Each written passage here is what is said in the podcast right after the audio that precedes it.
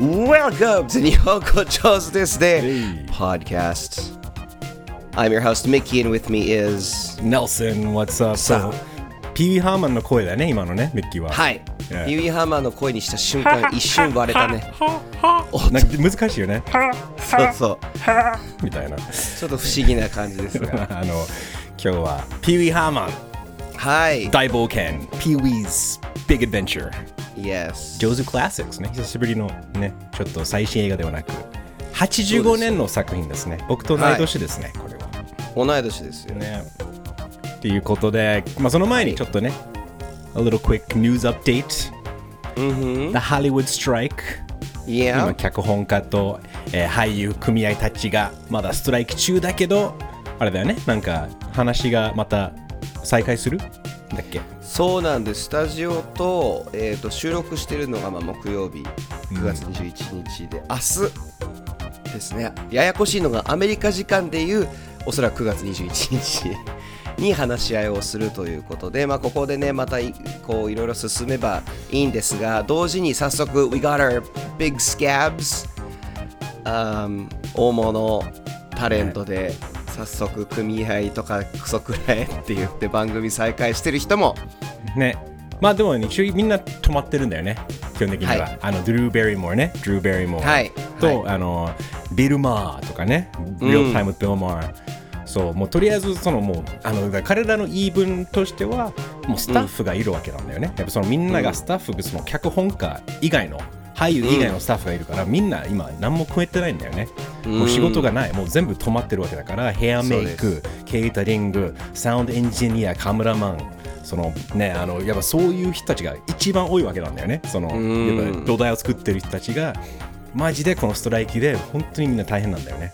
だからやろうとしてることはその気持ちは分かんなくもないんだけどドゥルーベリーもはもうビルマー両方組合に入ってるわけだからもう組合員としてそんなことをやってやりだすとこれはもう本当に公開っていうかもう組合同士がもうねなんていうか喧嘩し始めるとそれがマジでプロデューサーの、ね、思惑通りじゃないんだけど。非常に難しいところですね、まあ、そういうことが今回のストライキで起こっている中、えー改めて、あー Pee-wee's Big Adventure、ピーウィーの大冒険をレビューしていきたいと。ね。はいちなみにこのピーウィーの大冒険に出てくる舞台は基本的にバーバンクハリウッドが多いからやっぱワーナーブラザースタジオ、ままさにストライキが行われているあの場所をそれを舞台として使ってるっていうつながりもありますね。こういこういう時にね、ピーウィーがいれば。いやもうみんな。って言いながら。できない。難しいこの声だできないからですね。ちょっとね、 Pee-wee's Big Adventure もうどうす日本ではどう？これはヒットしたのかな？みんなピーあの意識にどれぐらい認知度っていうか。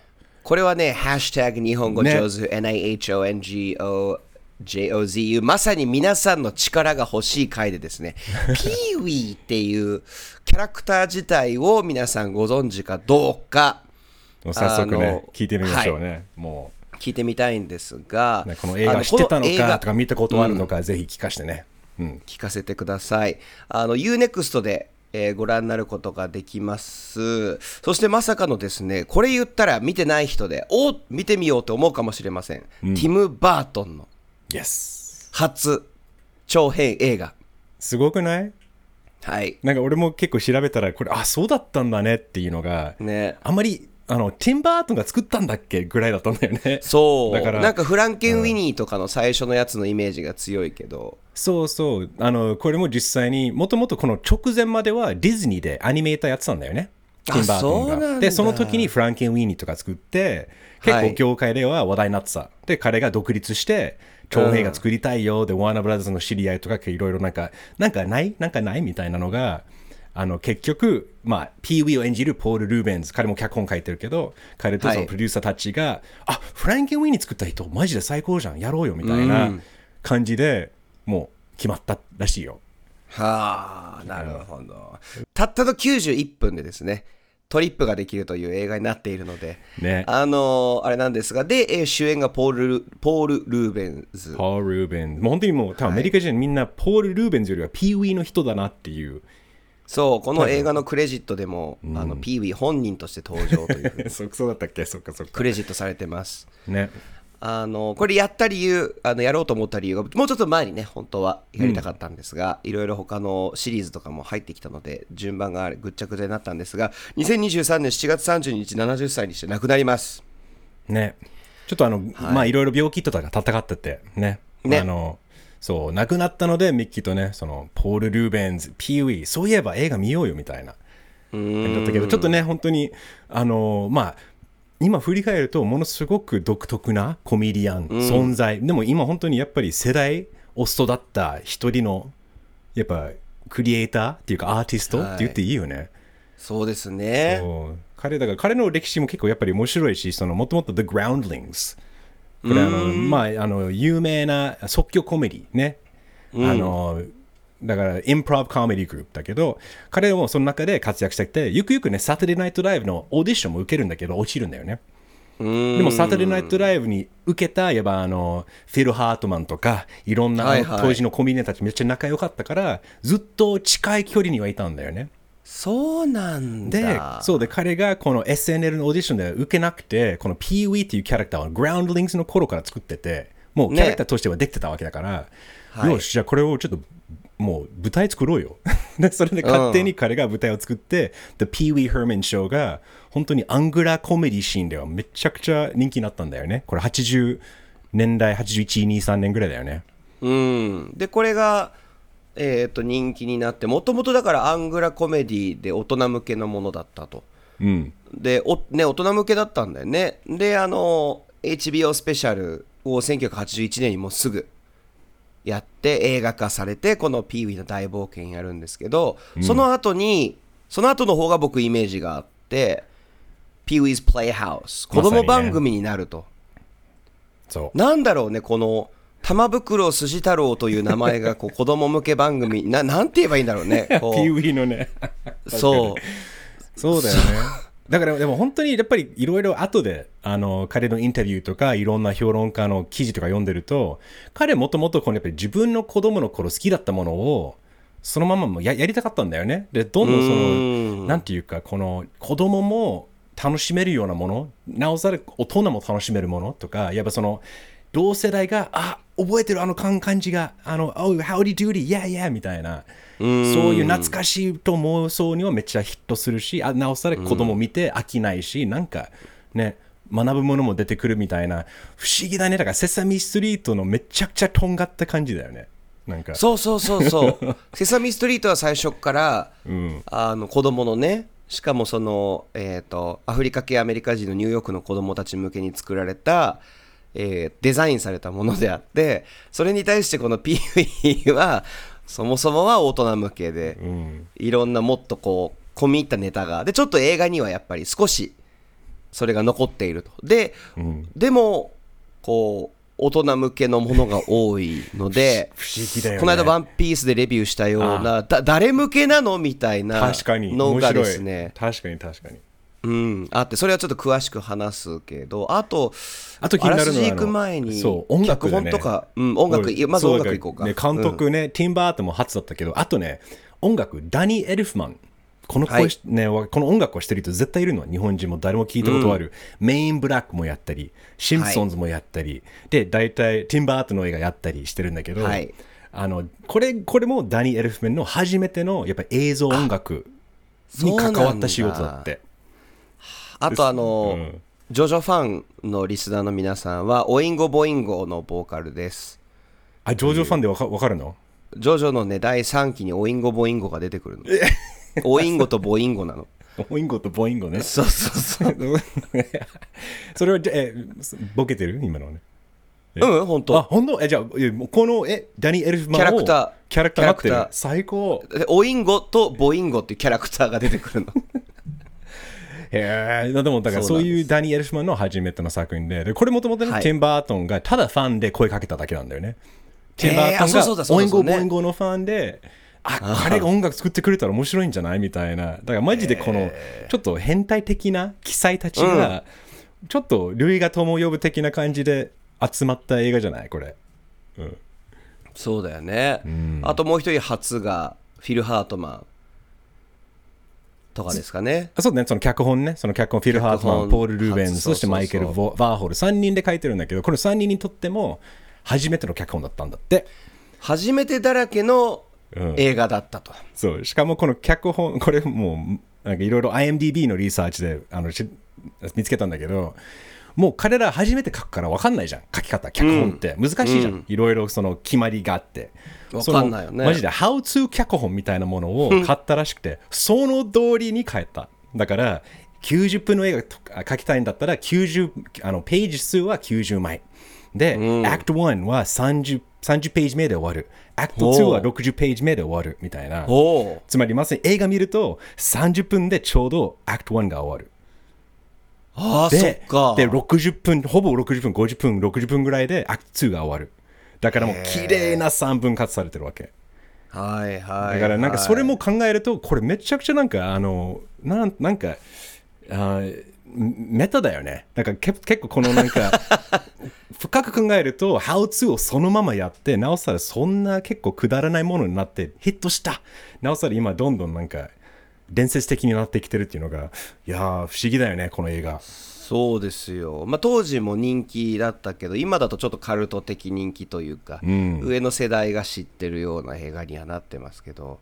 そうそうそう。そうか、ハウツー脚本、その、その本どこで売ってたか教えてほしいよね。まあでもハリウッドいっぱいあるよ。多分そういう How あ to ーいろんな人が書い書いて、まあ、儲けようとしてるだけであって。それで適当に選んだのが多分こう、うまくいったと。まあそれだけじゃないんだけどね。みんなもともと才能あるから、フィル・ハートマンだって、ねはいサタデーナイトライブのマジ超伝説プレイヤーなんだよね。はい。だから本当にその、モノマネがうまいし、めちゃくちゃまあルックスもいいし、声もいいし、もうすべてなんかコメディ俳優として全部揃っ、ね、備え揃った人だけど、98年にね、そのちょっと役中の奥さんに殺されたんだよ。そのニュースはもう本当にハリウッドとかコメディ界にはみんなマジでショッキングすぎて。そうだからやっぱり改めてこの初の脚本、彼、フィル・ハートマンがあ関わってる、なるほど、だからこんな変な癖のあるお笑い、てか、なんかつ、つぼり始めるとつぼつぼがたたまんないみたいな、止まらないみたいな、うんって思った。そうはないんです。ねもうえちなみにあの、うん、どうぞ。魔女の宅急便の英語版のジジの声を担当してますね。それ知らなかったわ。そうなんですよ。シンプソンズのね、声優とかも。もうサタデーナイトライブ関連、もう皆さんだいぶこれ聞いてるヘビーリスナーは分かってくると思うんですけど、うんサタデーナイトライブ関連とかはもう、本当にあのシンプソンズとかもすごくコーネン・オブライエンとかね、そう。そうです、そうです。じゃあそもそもピーウィー、どんな内容なのかと。行きましょうか、作品紹介。はい。作品紹介。ピーウィー・ハーマンという子供おじさんがいます。要は、あの、おはいおと大人になったけど子供のままだよね。子供のまま。子供のままです。はい、それだけ踏まえた上で、えーとある郊外の一軒家に住むピーウィー・ハーマンは大切にしている赤い自転車が大のお気に入り。ある日マジックグッズを買いに街へ出たピーウィーは何者かに自転車を盗まれてしまう。あまりのショックに取り乱したピーウィーは自転車を探すべく独自に調査をし始めなぜかテキサスのアラモトリで向かうという、えー子供番組っぽいあらすじ。もうね、自転車ね、みんな大好きだもんね。はい。自転車が。、はい や、でも、すまあでも本当にこれが、ストーリーって、どう関係ある？あまり関係ないよね、この映画。なんか、ないです。昔ながらのコメディ映画。ストーリーはもう、ストーリー自体がマクガフィンぐらいの、もうなんていうの、うん。そうそうそう。そうそうそう。あくまでもこのあの面白いシーンをつなげる一つのツールだけであってこのはい深い話ではないけどなんか面白いねうん。もう映画こういうものにこれを見るとさ誰でも映画描けるじゃんって思えない？なんかやっぱり。なんかね、忘れてた。それを。よしそういう話後でしよう。俺もみなんかこの素人ながらもアアーティスティックにねしかもなんか想像力あふれる考はい。え方で全然いけるじゃんと思って、いけますね。ね。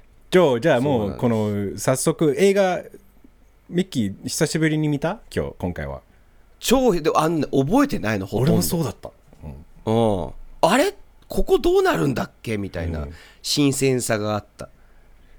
ね、あのあのこ確かに見てたよくテレビで流れてた気がするけどうん。でもテレビでも流れてたね。でもちゃんと最初から最後までじっくり見たのはもしかしたら初めてじゃねえかなと思うぐらい若い頃はそこまでまあ85年だしね、もうミキよりは全然ね、あのミキまだ生まれてない時にね、うん出てきた生まれたてだからね生まれたてなの。でも、我々にとってもちょっと上の世代のそう。映画というかまあだからまさに俺のお母さんが好きだったんだな、多分。ああだから俺もなんかやっぱりその世代で多分あの年齢的にも多分ちょうちょうどこのサテルナイトライブ80年代のサテルナイトライブが好きで、うんでこっからピーウィー・ハーマンのえなんかとお母さんの方がファンだった気がする。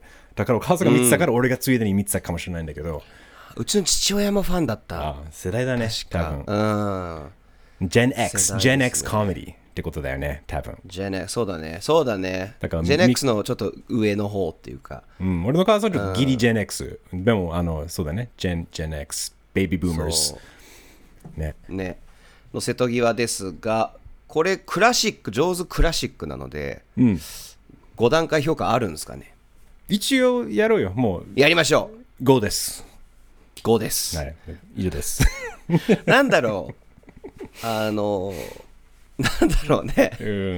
えー、と当時はでもあのまあでもやっぱ好きな人も多い中なんかネルソンがここあの書いてくれましたけど映画評論家当時の映画評論家が結構辛口コメントを残してるらしくあの、ジーン・シスケルね。あの、ロジャー・イーバートっていう、うんなんか、もともと、シスコル・イーバーっていうすごい有名なテレビ番組があって、本当に2人の名評論家たちが最新映画について、あ、どうぞ。えーえアメリカあ日本のおすぎとピーコですありがとうございます。確かに。え、お仕事、今、今やってないよね？もうさすがに。やってないですだからもうせ、せはい世代も同じぐらいかもしれないんだよね。でも、ねでも本当にこの、ジーン・シスケルがもうこの映画もボロクソ言ってて、もう評価がゼロだった。No stars, zero stars. Obviously, Pee-wee is tolerable only in Pee-wee doses. っていう、マジでもう、くだらないだ、じゃ、じゃれてるんだけど、はい Pee-wee っていうのは、そう。うんね、どうぞどうぞ。あじゃあ昨日 Pee-wee うまい日本語で訳してください。いやいやいやピーウィーってねあの要はあのこのピーウィーっていうのを耐えるのは本当ピーウィーな量だけとピーウィーっていうのは本当ちょっとしたっていうのにかけて。言ってるんですけど長すぎるってことだよねもう長すぎるというか、そのピーウィーの存在自体がもう、あの、too much。もう、ああなるほどねいわばもう、ほ本人があんまりにもちょっとキャラクターが、ちょっとやりすぎじゃないみたい、オーバーすぎてみたいな。だから、はい改めて見、マジでこの映画、ま頭からさ、もう、こいつを、もう、サイコパスじゃん。もう、殺人キラーで始まるってもなんか思っちゃうぐらい。そううそうなんかやっぱり改めて見ると多分当時85年代この映画見た人は何見せられてるんだろうなっていうのは思いながら始まるんだろうなっていうなんかこの時代ってコカインが流行ったんだなって 確かに,、まあ、もし確かにね。あのいわばみんな愛着きないな。確かに。面白いね。だから本当にあの80年代ハリウッドの映画はよくあのグレムリンとかねあのその続編とかも、はい。有名な話であのくあの脚本家たちはみんなコケインやりまくって書いてるからもうとりあえず行ったり来たりして何？何この映画みたいな。確かに。でもとはいえええ。すごくこのあのなんていうかリズム感は全然割りゆっくりと進むじゃん。シーンごとになんか、うん。そこまでトントントントンいかないじゃん。なんかこのやっぱりティンバートンのスタイルが割と最初から固まってたんだなと思った。この本当だね。不思議な感じが。映画のないな中身というか撮り方とかが、うん突然あのダッチアン、まあ、ダッチアングルも多用するけどダッチとも言えない斜めに構える感じあの奥行きも斜めに構えてる感じとかセットとかも突然ティム・バートンになるしね。あので一瞬アニメがあるじゃん。その、ね、目の動きのところとかあそうそうそうそう。さあれめっちゃああこういうとこ。でそのああのなんだっけあのおばあちゃん。恐竜のあおばあちゃんね。ドライバーねトラック運運転手がなんか一気に、はい。あバートン来たと思ってすごいさい最初の映画にしてはものすごく世界観がしっかりしてるんだなって思うよね。うん。したらここからちょっと印象に残るシーンだったりとかあのなんで5なのかというのネタバレありでちょっと話していきますか、うん。行きましょう、うん。ネルソンはもうなんで5かっていうのはさっきの感じで理由は話せました、もうちょっとある？なんか。まあ、だやっぱりこのまあこれ大人になってから思うことだと思うんだけどやっぱその現代アートだよね、もう、ね、なおさらこの脚本 How to 脚本のまんまで書いた映画が面白くできる。なんかいろいろんな面でこれがなんかなんか it- it's meta comedy ね、コメディの中もさらにメタコメディで、多分思った。そう。だから、うん。結構85年に出た、ものすごい先行ってる映画だなと思った。だからこの、本当にこの、私たちが生まれ育った見てきたコメディ番組とかそのテレビ番組をオマージュしつつバカにしつつアートにしつつみたいなこのいろんな層ができてるからこれはすごいね。って言って思った。だからでも若い時は多分分かんなかった。絶これは大人になってから。わかんないわかんない。絶対ねそう大人向けって考えるとねミッキーは？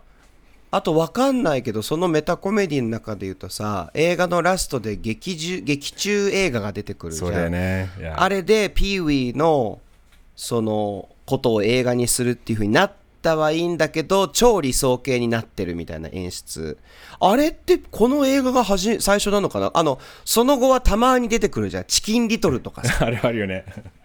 のラストもそうだったけどこれが最初なんじゃないかなって。確かにそれめっちゃメタな感じで終わるよね。しかもみんないや今までの登場人物がみんな出るじゃん。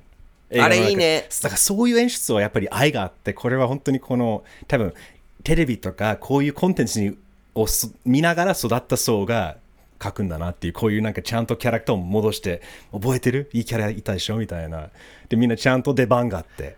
しかもこのピみんなピーウィの映画を見に来てるんだけど最初はあピーウィの話だからみんな来てるんだけどいやピーウィが出てるからねっていう。ねえ。あれも跳躍で出てるこの しかもこのもういちいちカメラ目線になってしまうこのね。細かい笑いだね。あの辺は大人向けだなって思うそう。で後ろでちょっと映るようになんか移動したりするみたいな。マジでこのコントじゃんと思いながら。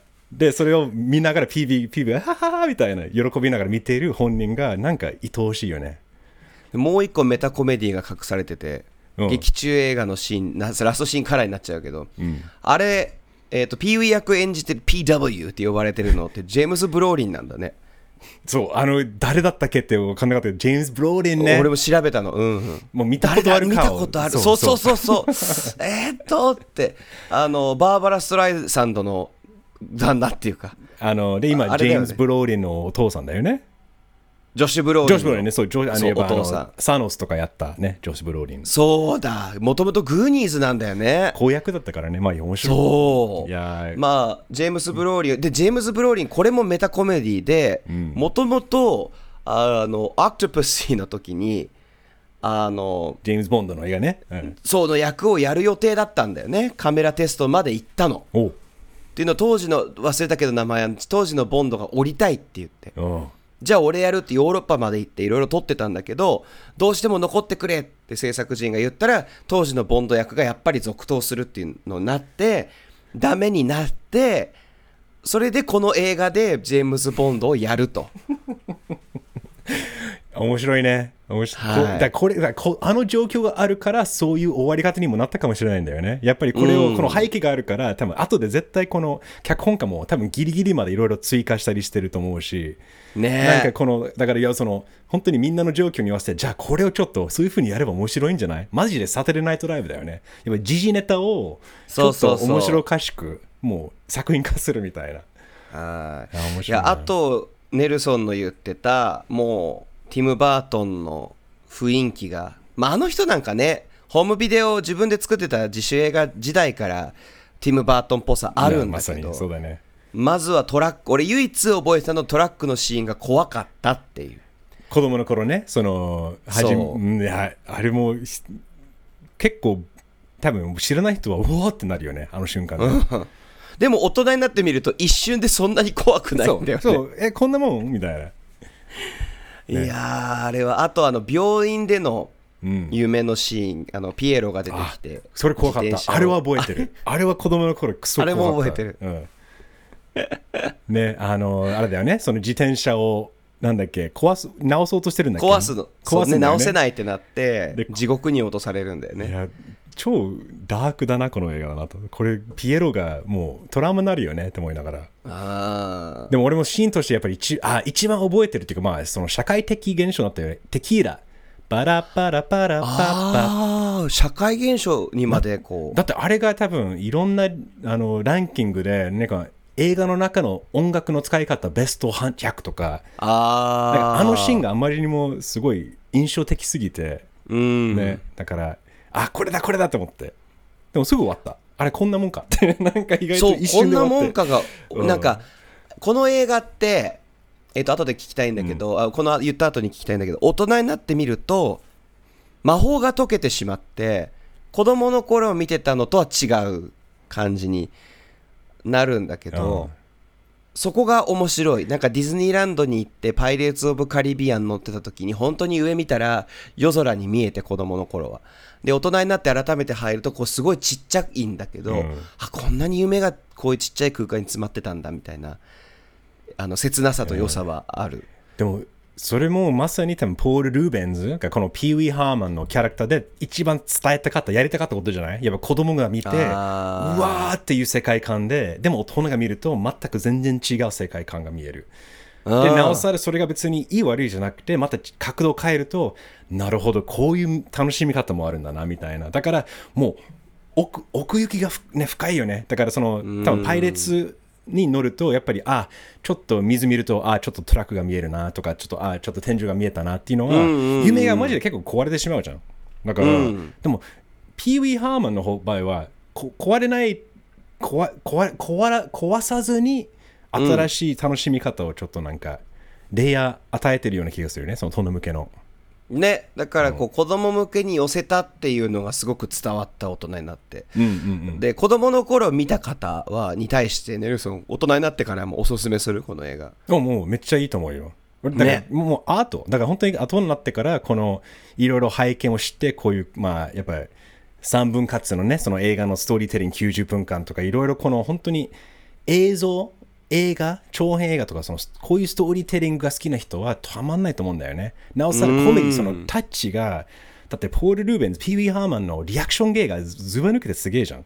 この面白かっただからねマジであの何回見ても多分ちょっとあの目の動きがああれが面白かったみたいな。だからその、うん。なんか結構こだわって超おったきなコメディセンスを持った人たちが作ってるからあのちょっととんがったお笑いのうんなんていうか趣味があるのであれば絶対好きだと思うよ。もうつつぼるところは何回か出てくると思うよね。なんで笑ってるか分かんないけどめっちゃ笑ってるじゃんこれみたいな。あそれあった。気がついたら声出して笑ってるっていうのが。あのバイクほらテキーラの後にバイクに乗って、うんうんわーんって言って普通に怪我するっていうことが。いや、くだらないよ。全部くだらないけど、なんか、つぼるっていうのが、なんか、うまいとしか言いようがないよね。このコメディ、コメディセンスとしては。あの保育園で、えーの子供たちを笑わせる方法で面白いのがあって、うんうん。ハンカチをみんなに見せて頭の上に乗せて落とすの。で落ちちゃったっていうと爆笑なの。絶対。今度やってみて。保育園行ったら。そそれは何？頭に乗せて、何も動きししないで、ただ、こうパサって落ちるパサッとちょっとあ頭こううんそうだーとかってやると大笑い。でそれと同じなのよ原理がなるほど。バイクに。に乗って落ちた爆笑みたいな ね。もうギャグ、ギャグじゃないんだけど。その人間の本能的に笑うとこの基本を抑えてるっていうあの映画でもあります特殊ではあるけどっていうだからそういう意味だと、すごく日本人には、あの、合う映画じゃないかなと思うよね。こういうフィジカルコメディとか、割と今でも、このお笑い芸人でもこういうようなリアクション芸だったり、なんかやっぱり結構評価してる人いっぱいいるから、なんかそういう目で日本人はみんなどう見てんのかな、この映画。普通にきね。聞いてみたいですね。皆さんどう思ってるかね。お僕のおすすめはスコッチをロックで飲みながらこう葉巻を吸いながら見るという。めっちゃ大人やん。めっちゃ大人じゃん。も う絶対。それこそ PV っぽい感じの姿勢で見るっていそう。あのうジェームズ・ブローデンが見てるような感じだよね。それが。そうですね。いや。ーで、どう、ミッキ他になんか印象に残ってるシーンとかあった？印象に残ってるシーンはやっぱりあのヒロインがいるっていうのを忘れてた。あ、ダディ？ダーリー、ね。でそれがねこう恐怖を余計に感じさせるというか。妙に現実に戻されるっていう。でそう。やそうやたらモテるシーンが。うん。いや、もうピーウィーって、意外と顔がね、甘い面してるからね。まあねうん。本当はね、うん。そうそうそう。なんだけどこう モテ方がこうだからちょっと怖いのようん。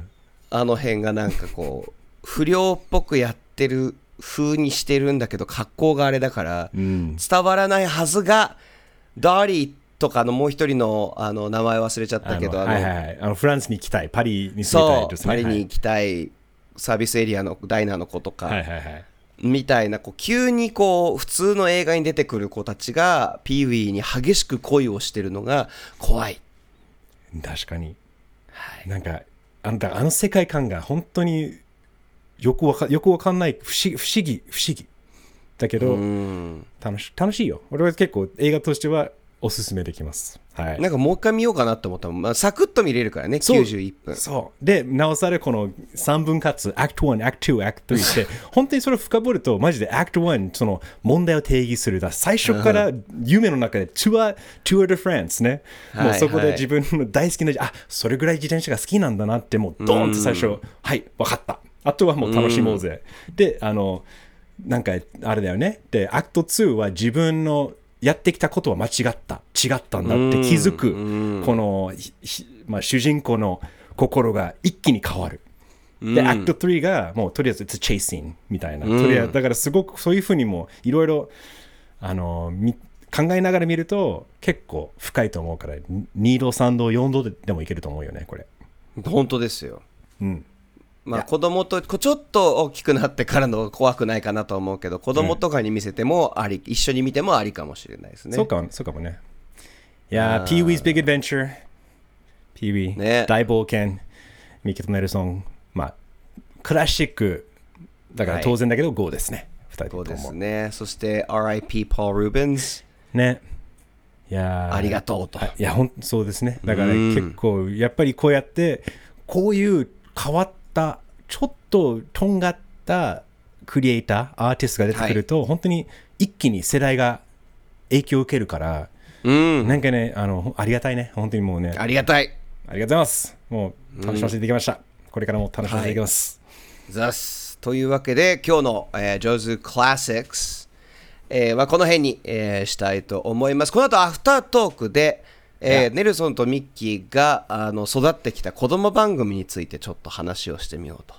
あの国際色豊かな感じになっているので。そうぜひパトレオン限定です。パトレオン登録して、えー聞いてください。パトレオンに、ね、登録するとあのこうアフタートークが聞きたりとか。あと週末日曜日、えーはい。ですよね。に配信。あの、はい。ま配信午後9時から。そうです。午後9生配時から。はい、上手インサイダーから、えー生で参加をしてコメントなんか、えーしてこうやり取りができます。できちゃいます。アフタートークとかなんかでねゆっくりあのやり取りするのあで。あとね、毎週あのニュースレターもね、あの盛りだくさん、内容盛りだくさんの。そうだ。無料公開の話をしましょう。ちょっと無料公開今度あの予告しましょう、ねやりたいこといっぱいあるので、皆さんぜひチェックしてみてください。Alright. はーい。Uh, alright, have a good weekend. Yes have a good weekend. Love you all. Bye. Bye. 最後できた。すごい今完璧だ最後できた。日本語上手ですね